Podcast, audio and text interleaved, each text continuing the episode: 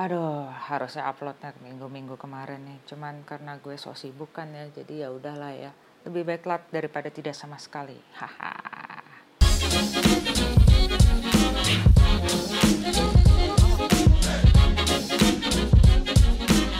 Gue mau ngebahas soal anti vaksin dan pro vaksin itu loh.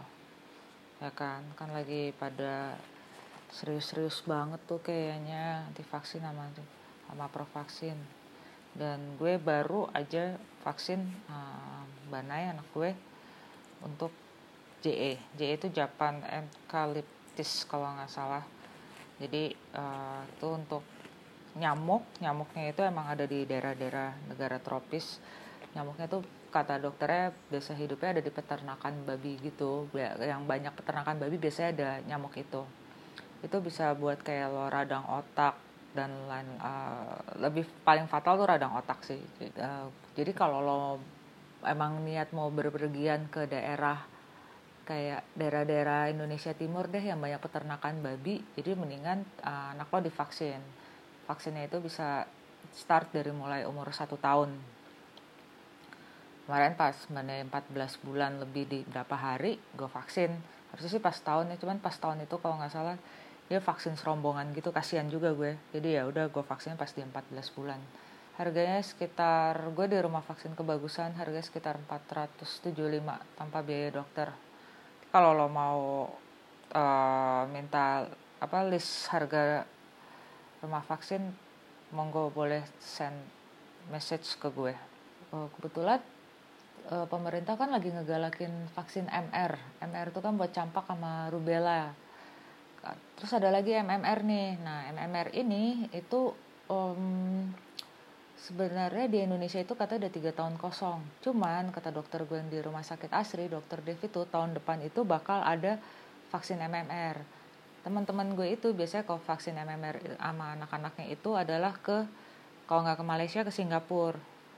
Nah kebetulan e, karena dokter gue ngasih info kalau tahun depan ada MMR mungkin gue ya MMR di sini. Cuman mungkin juga karena dok biar dokter gue yang satu lagi yang ada di rumah vaksin yang biasa vaksin bana itu bilang 15 bulan kalau tidak dapat MMR jadi 18 di umur 18 bulan dia vaksin MR aja. Karena di umur 9 bulan dia udah vaksin campak ya udah vaksin MR balik lagi vaksin MR itu kan tentang rubella ya. E, eh, MR ini yang lagi didebatin karena beberapa kalangan bilang itu haram dan lain-lain dan lain-lain. Um, karena itu mengandung dari sel babi apalah dari darah pelacur. What? Wait darah pelacur what the um, gini ya. Vaksin itu kan diciptakan untuk lo mencegah penyakit gitu kan ya. Nggak mungkin vaksin itu diambil dari hal-hal yang aneh untuk membuat nyiptain vaksin itu aja lo perlu proses sekolah yang panjang gitu loh. Yang jauh yang mahal yang gak cuman bikin statement kayak gitu gitu. Orang yang bikin statement kayak gitu menurut gue sekolahnya nggak panjang nggak jauh. Maksudnya jauh tuh bukan ada keluar negeri ya maksudnya perjalanannya jauh gitu loh untuk menuju sampai oke okay, gue dapet buat menangkal virus ini virus ini virus ini. Gitu loh. Jadi gue nggak ngerti lagi gitu dengan kalangan yang anti vaksin yang sampai bilang bahwa uh, jangan vaksin karena itu dibuat dari hal-hal yang haram. Satu, gue tahu kalau ibu hamil kena rubella itu akan berpengaruh ke janinnya, ke bakal bayinya. Dan bayinya itu akan kayak uh, dia bisa keterbelakangan mental, dia bisa buta, dia bisa tuli dan lain lo bisa googling gitu kan? Uh, akibatnya apa? Kalau begitu bayi itu lahir yang sengsara siapa? Orang tuanya dan anaknya pastinya. Lo memerlukan biaya yang tidak sedikit untuk merawat anak. Uh, untuk merawat maaf ya untuk merawat anak yang kita lahir dengan normal aja kita memerlukan biaya yang tidak sedikit kan ya. Apalagi dengan anak yang luar biasa. Gue menyebutnya anak yang luar biasa ya karena untuk semua orang tua pasti memerlukan kesabaran yang luar biasa dan lain-lainnya untuk merawat itu gitu loh. Um, nyadar nggak sih dengan lo anti vaksin dengan lo tidak memvaksin anak lo lo menyebar lo menyebarkan virus gitu. Untuk kita untuk udah bayi udah anak-anak yang kena rubella sorry bayi kok kena rubella juga fatal men. Bahaya banget gitu. Itu kita kena rubella apa campak ya. Ya nggak masalah kita bisa ya nggak nggak terganggu dengan segitunya tapi untuk lo untuk bayi untuk ibu hamil lo kena campak kena rubella itu fatal banget dokter-dokter itu kan udah menciptakan vaksin ini untuk biar virusnya ini nggak menyebar. Tapi um, lo dengan statement lo bahwa ya nggak apa-apa gue nggak vaksin karena itu halal, karena itu haram. Jadi gue mendingan nggak vaksin. Tapi lo mikirin sekitar lo nggak? Lo mikirin sekitar lo nggak kalau misalnya um, nanti bakal ada kejadian seperti ini? Gini deh mungkin mereka belum kena sampai ke keluarga dekatnya kali ya. Kalau gue sih amit-amit jabang bayi ya gue nggak mau. Jadi demi sekarang siapa sih yang nggak pengen ngeliat anaknya tumbuh normal main gitu ya? Perkembangannya sesuai dengan tahapnya gitu. Siapa yang nggak mau? Semua juga mau kayak gitu. Cuman kalau lo sendiri me, apa sih namanya menutup diri dengan vaksin itu gue rasa lo malah lo nggak sayang sama anak lo gitu loh. Lo cuma memikirkan lo sendiri. Gue rasa yang di atas juga nggak bakal setuju. Karena gini kalau menurut gue agama itu agama apa pun itu yang lo anut agama itu dinamis ngikutin perkembangan zaman. Dan penyakit itu juga sesuai mengikuti perkembangan zaman. Ibu-ibu bapak-bapak sekalian semakin lo ke sini penyakit itu semakin banyak dan semakin aneh. Dan para saintis dan dokter itu berusaha supaya e, menciptakan vaksin-vaksin yang atau penangkal-penangkal virus untuk penyakit-penyakit yang baru ini gitu loh. Zaman dulu mana ada kita tahu HIV tahun-tahun dulu lah. Apa apa apa kemarin ya gue baru vaksin JE ini nyamuk? Mana ada itu ditemuin karena apa ya? Karena emang ya karena emang ilmu pengetahuan. Gitu loh. Jadi jangan samain yang dulu ke sekarang. Kalau menurut gue karena setiap agama itu menurut gue dinamis dan lo harus ngikutin perkembangan. Jangan lo stuck di satu sisi dengan lo kekeh haram. Di Indonesia aja pemerintah sudah menganjurkan mungkin belum wajib. Eh sorry MR udah wajib. Kita ngomongin MR ya. MR itu udah wajib. MUB juga udah.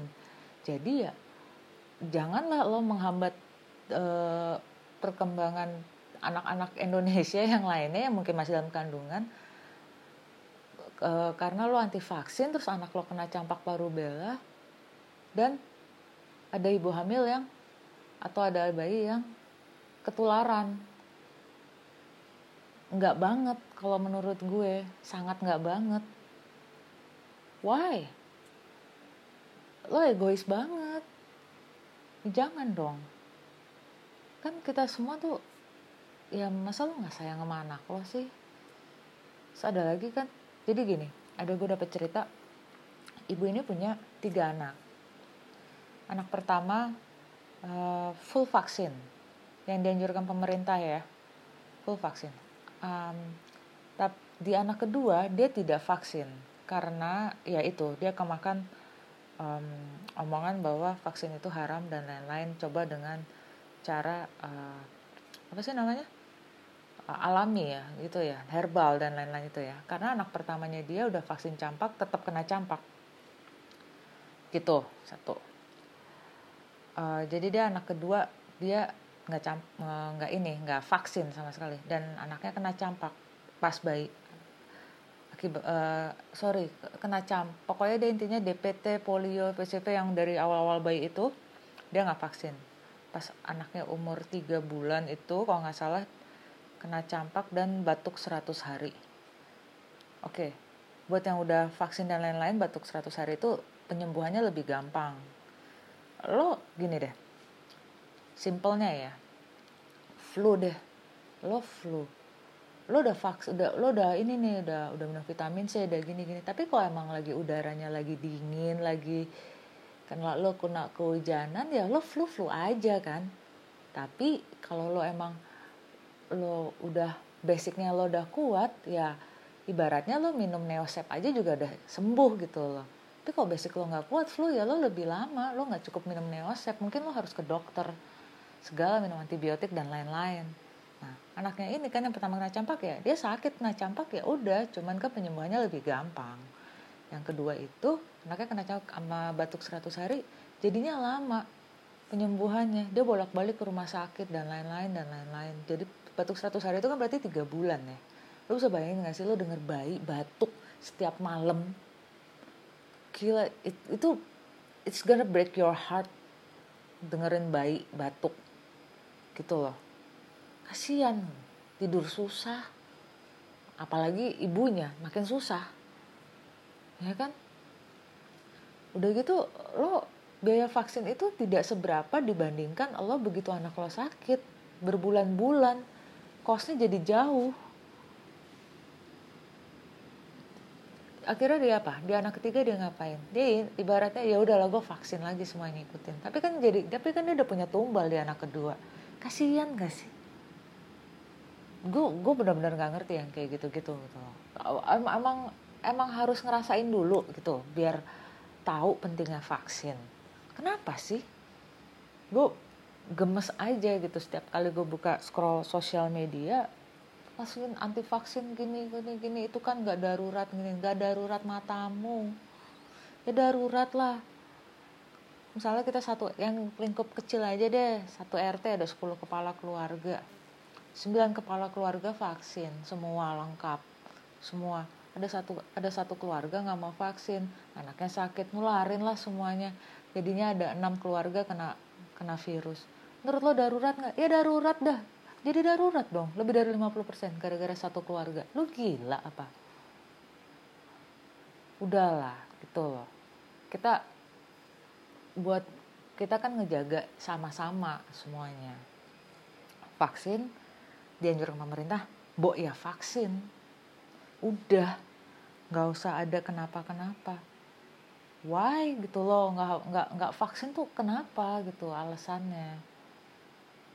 Nggak nggak nggak ada itu vaksin dari darah pelacur dan lain-lain tuh nggak ada. Gimana gue ya bingung ya gue. Um, kan kita nggak tahu ya setiap kita masuk uh, ke playground gitu anaknya di, anak yang ini sama ini udah divaksin apa belum anak yang ini sakit apa. Ya, kita kan nggak tahu nggak mungkin kita tanya satu-satu gitu loh. Maaf bu anaknya sakit nggak? Gitu. Nggak mungkin.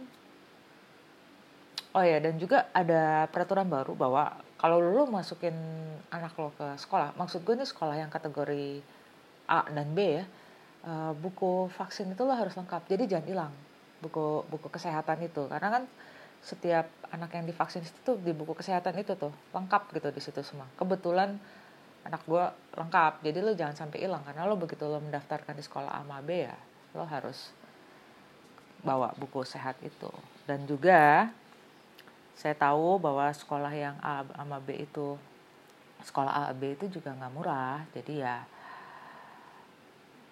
kita ngomongin sekolah pendidikan sekarang jadinya sekolah A sama B sekolah yang skalanya A sama B itu kan emang nggak murah ya. Semua orang pasti juga pengen yang terbaik gitulah buat anaknya.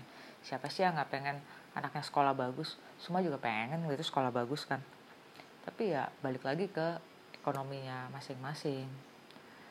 Uh, pilihannya adalah kalau lo emang ekonomi lo nggak uh, mengejar buat anak lo sekolah ke sekolah B lo harus mendowngrade uh, standar lo untuk lo di sekolah C sambil berharap-harap cemas bahwa ya pendidikannya nanti um, kayak gini. Atau nggak lo mungkin lo mau nggak mau lo homeschooling. Di rumah lo belajar sendiri.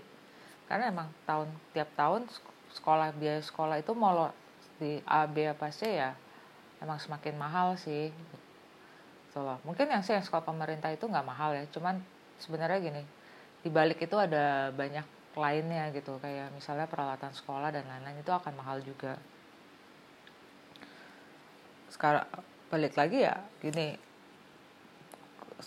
Kan gue udah ngomongin vaksin terus gue ngomongin sekolah. Terus kemarin ada lagi uh, temen gue belum nikah sih emang mau nikah. Gue tahu gue tahu kok uh, apa sih kayak misalnya isi Instagram gue tuh emang kebanyakan adalah uh, anak gue. Karena gini satu gue hampir gue tiga perempat jadi ibu rumah tangga. Tiga perempat jadi ibu gitu loh. Gue seperempatnya kerja pun jarang-jarang.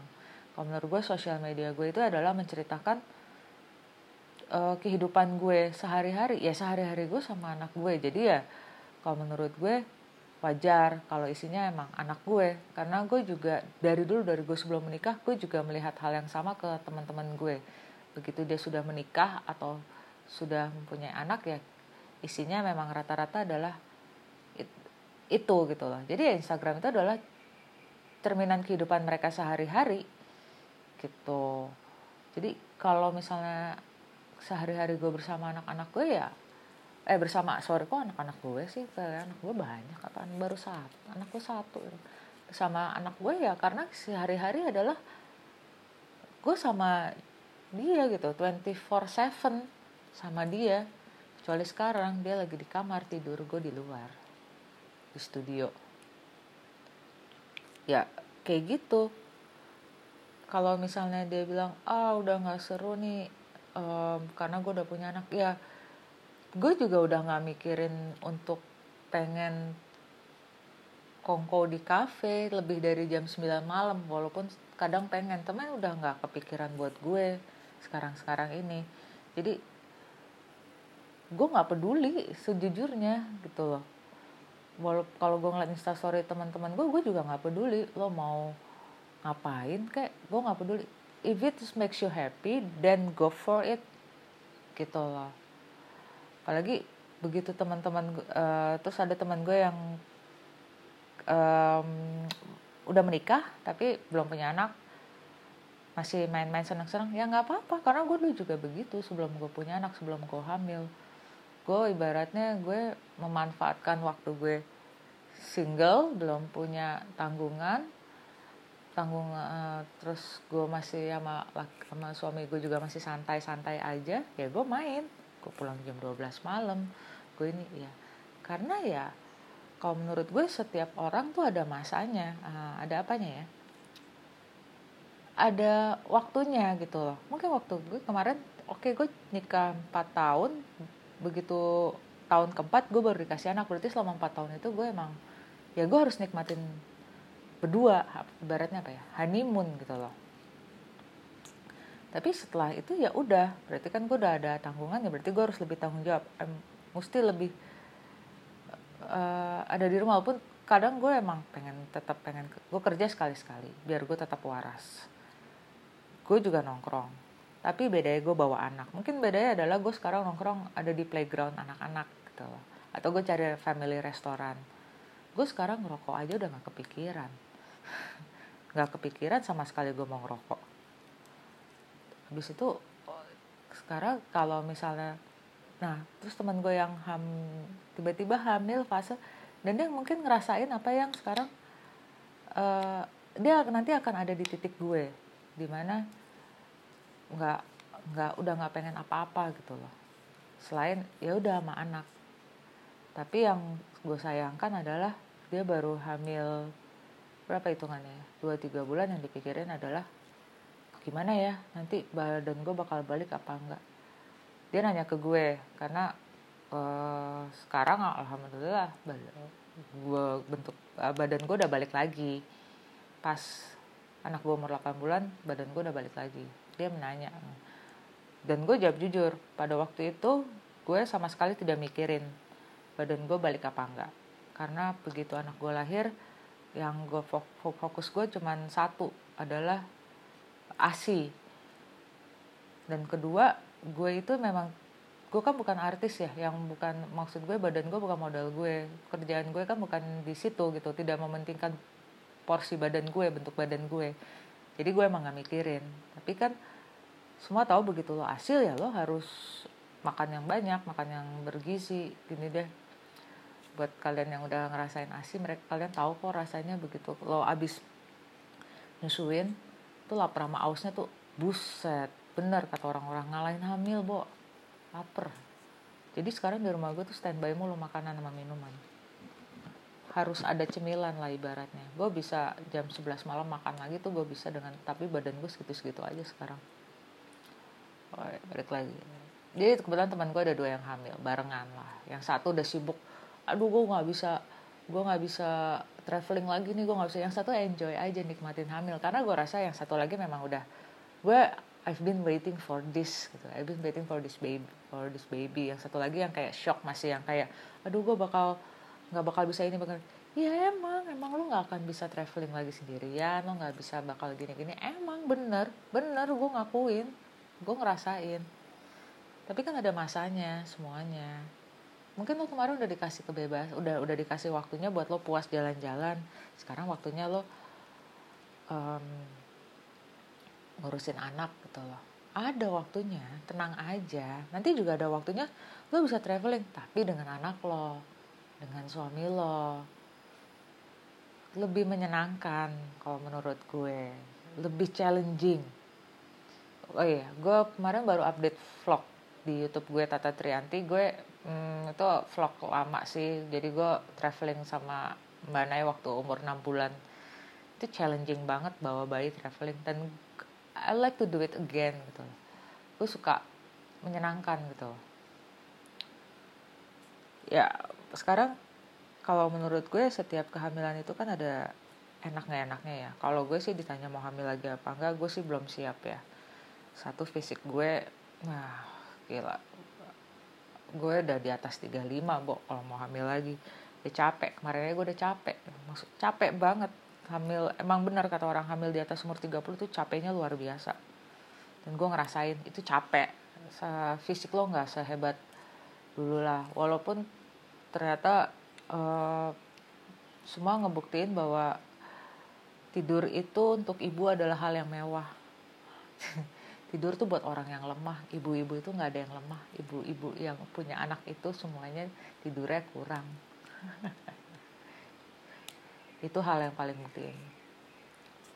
Tapi please deh buat kalian ibu-ibu calon ibu boleh nggak dipertimbangkan lagi soal uh, anti vaksin sama pro vaksin itu ya? Gue berharap banget bahwa um, please vaksin. Ini buat kesehatan nggak usah mikirin kayak gitu. Nanti yang rugi juga kalau ada apa-apa yang rugi juga kalian sendiri gitu loh. Lo emang mau ngeliat anak lo menderita? Enggak lah. Gitu loh. Stay wise. Keep wise. Choose your own happiness. This is Tata Trianti signing out